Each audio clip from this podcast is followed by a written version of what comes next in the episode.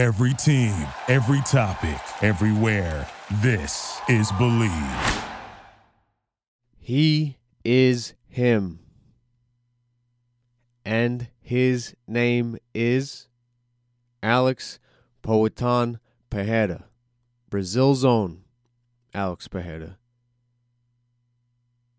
So far, has had an amazing run since turning from world champion kickboxer to mixed martial arts superstar. Alex Pereira has now transcended from hardcore fans to now the median, which is the casual fight fan. Alex Pereira has broken through.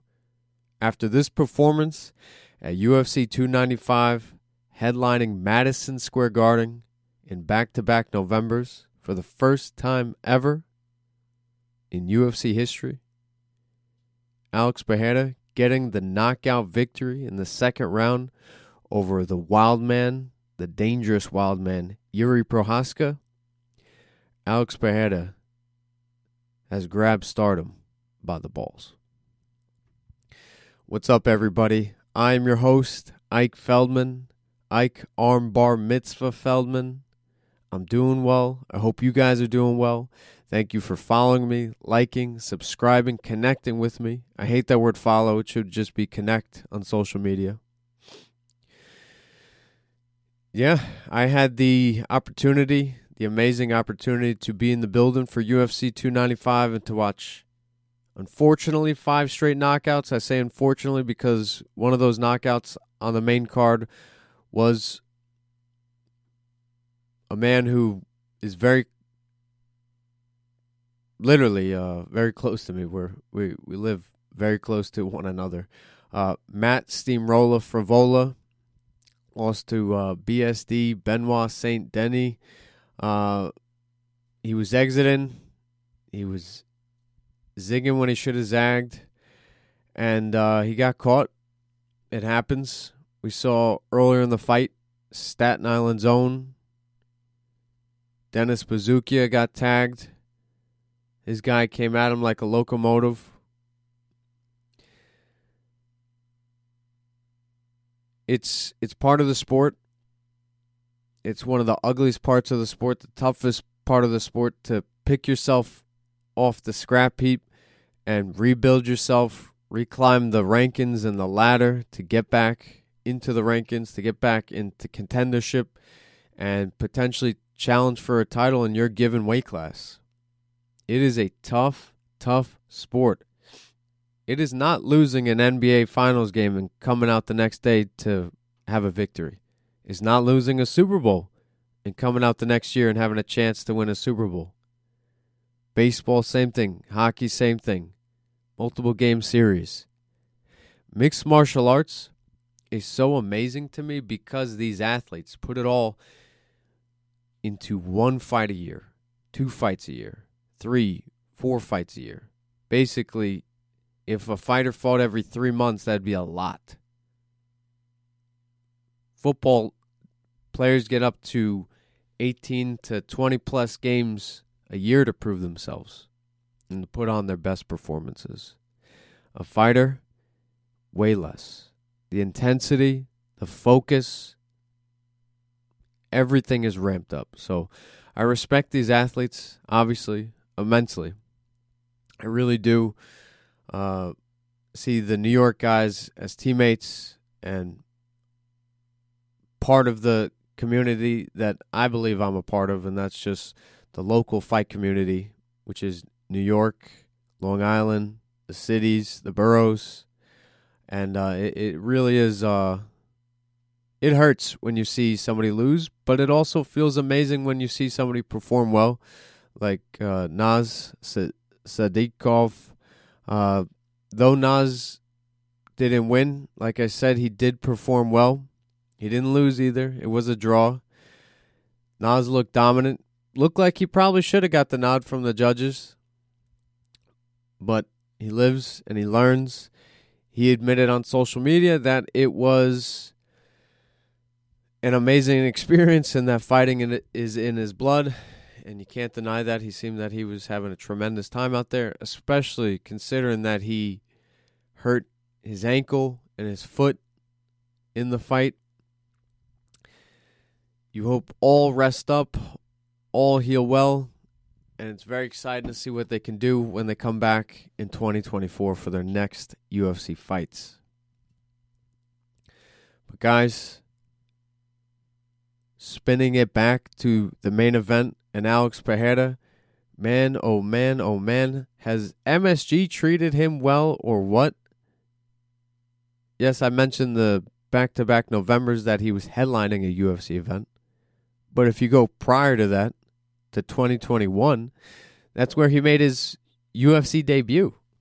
So in two years, two Novembers, two Novembers ago, he was uh, making his debut, and then fast forward to November's, he's holding his second UFC title. Only the ninth fighter in UFC history to win multiple belts in multiple divisions. Incredible.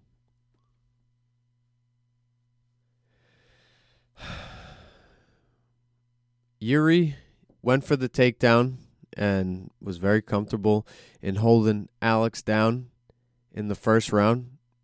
I would say he won the first round, no doubt about it. He didn't like the way the leg kicks were going. You could see the damage that it was doing on the calf of Yuri, slowing down his movement immediately. Um, for that fight, I was on the MSG press ledge, which is pretty high up in the arena, but you can still see visible damage on Yuri's calf from those kicks from one Pereira. I don't know who does slicker calf kicks than Alex. They aren't telegraphed. He he kind of keeps his top body positioned upright, but his lower body is very lucid and fluid and just just tags his opponent effortlessly, but the damage is noticeable. Um, yeah, and then in the second round, Pereira was looking good. Wasn't necessarily exiting or looking for an exit as he was being rushed from Yuri, who likes to do this cross step uh, as he covers distance by cross stepping and changing stances, very comfortable, hands very low. Um, almost like if Chuck Liddell and a karate sensei had a baby that is Yuri Prochazka's striking style. Very winging punches, but with power, but changing stances, and like I said, cross tr- crossing over in his footwork, and it just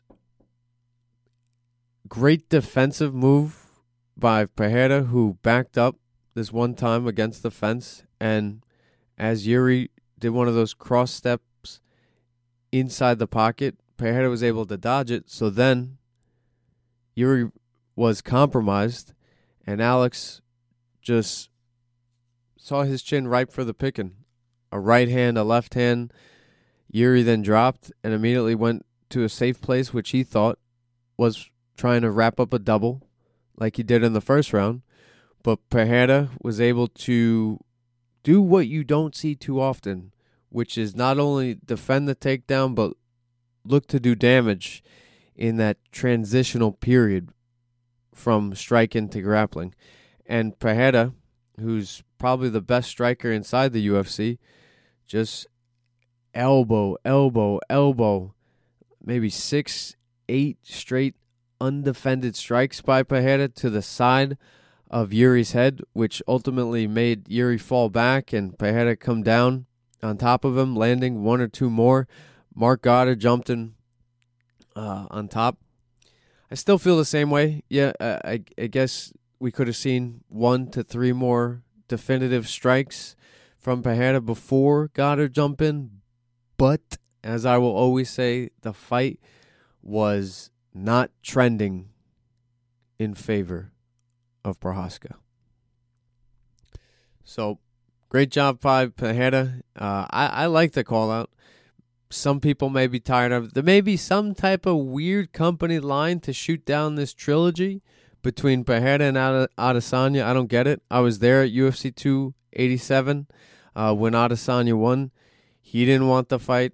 Dana White didn't want the fight. Fast forward to this past weekend, Joe Rogan uh, didn't ask the question. Uh, Pereira clearly said the one thing in English on the post fight Adesanya, come to daddy, meaning to come up a division.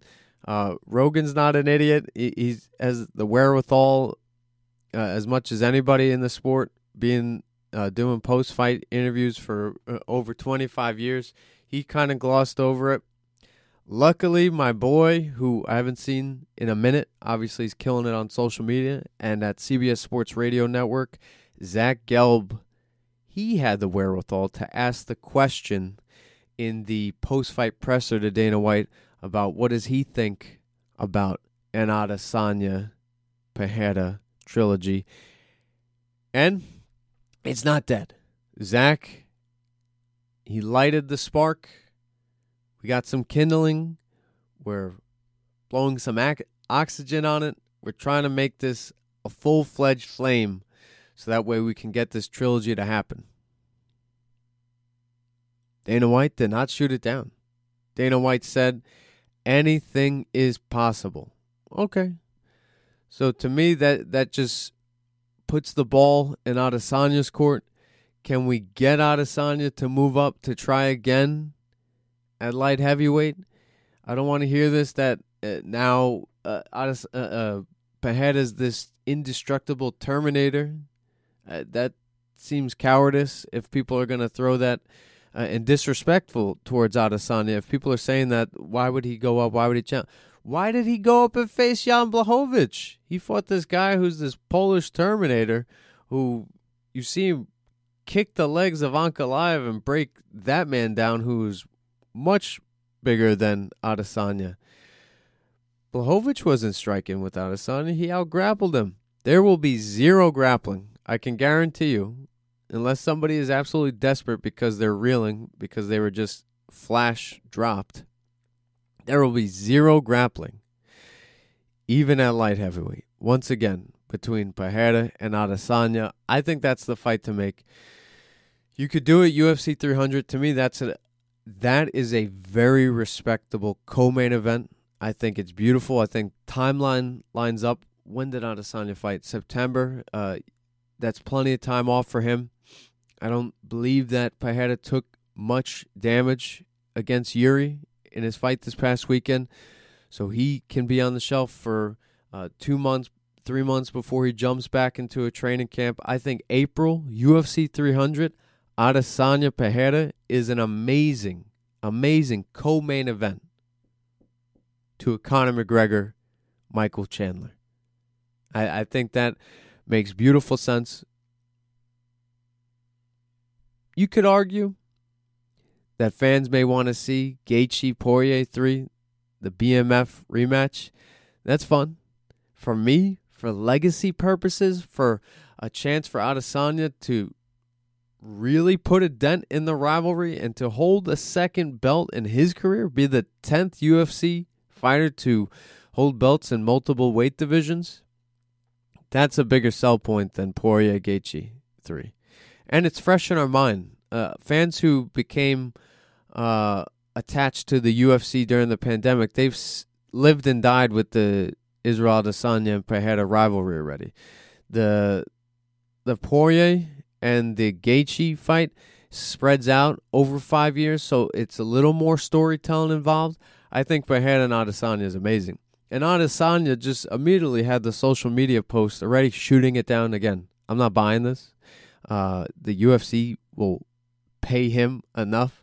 Uh, they will buy his uh, his stubbornness and get him on UFC 300 if they so choose to. Uh, but Adesanya did shoot it down on his social media. He posted the photo where he knocked out Pereira with an Elsa uh, wig on, saying "Let it go." Uh, playing back to the Frozen. He left them frozen like Elsa. I believe that's the line that one Israel Adesanya says. So it's cute. It is in the cute stage. It is in the uh they both I mean, I would say that Izzy swiped left,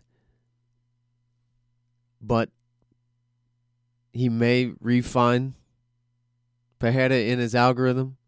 It's just they're just they're perfect for each other. It's it's one of the funnest rivalries. I think it doesn't go over the top. I think it is who they are. They're they're playful. They're jokesters.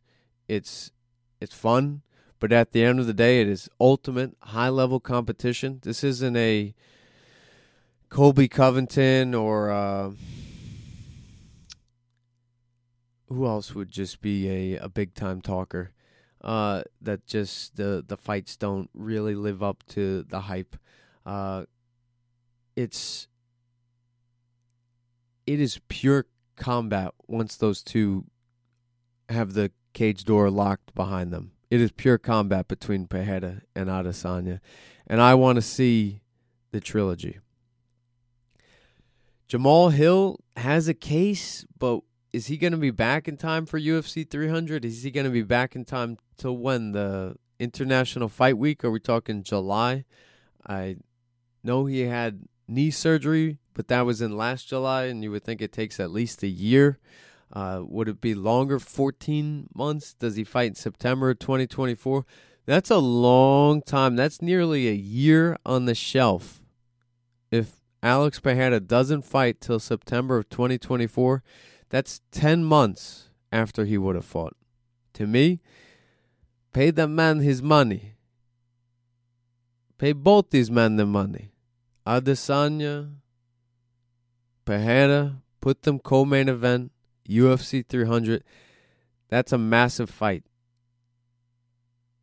And to be the cherry on top for UFC 300, can you give us Michael Chandler, Conor McGregor?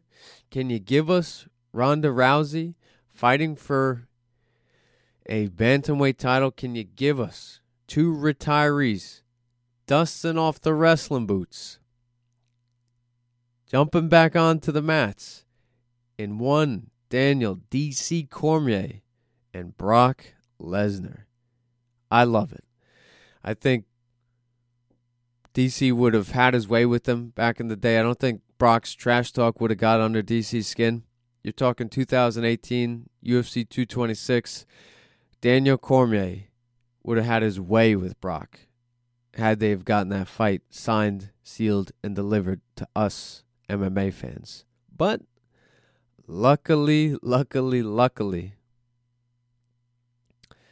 uh, WWE fans and fans of Brock Lesnar did not have to see that man, that Viking, get ragdolled by a prime Daniel Cormier. I think it's fair as fair as hell right now. I think it'd be an amazing fight, a competitive fight. The hype too. UFC 300 needs pay per view buys. If you have Conor McGregor versus Michael Chandler, Pereira Adesanya 3,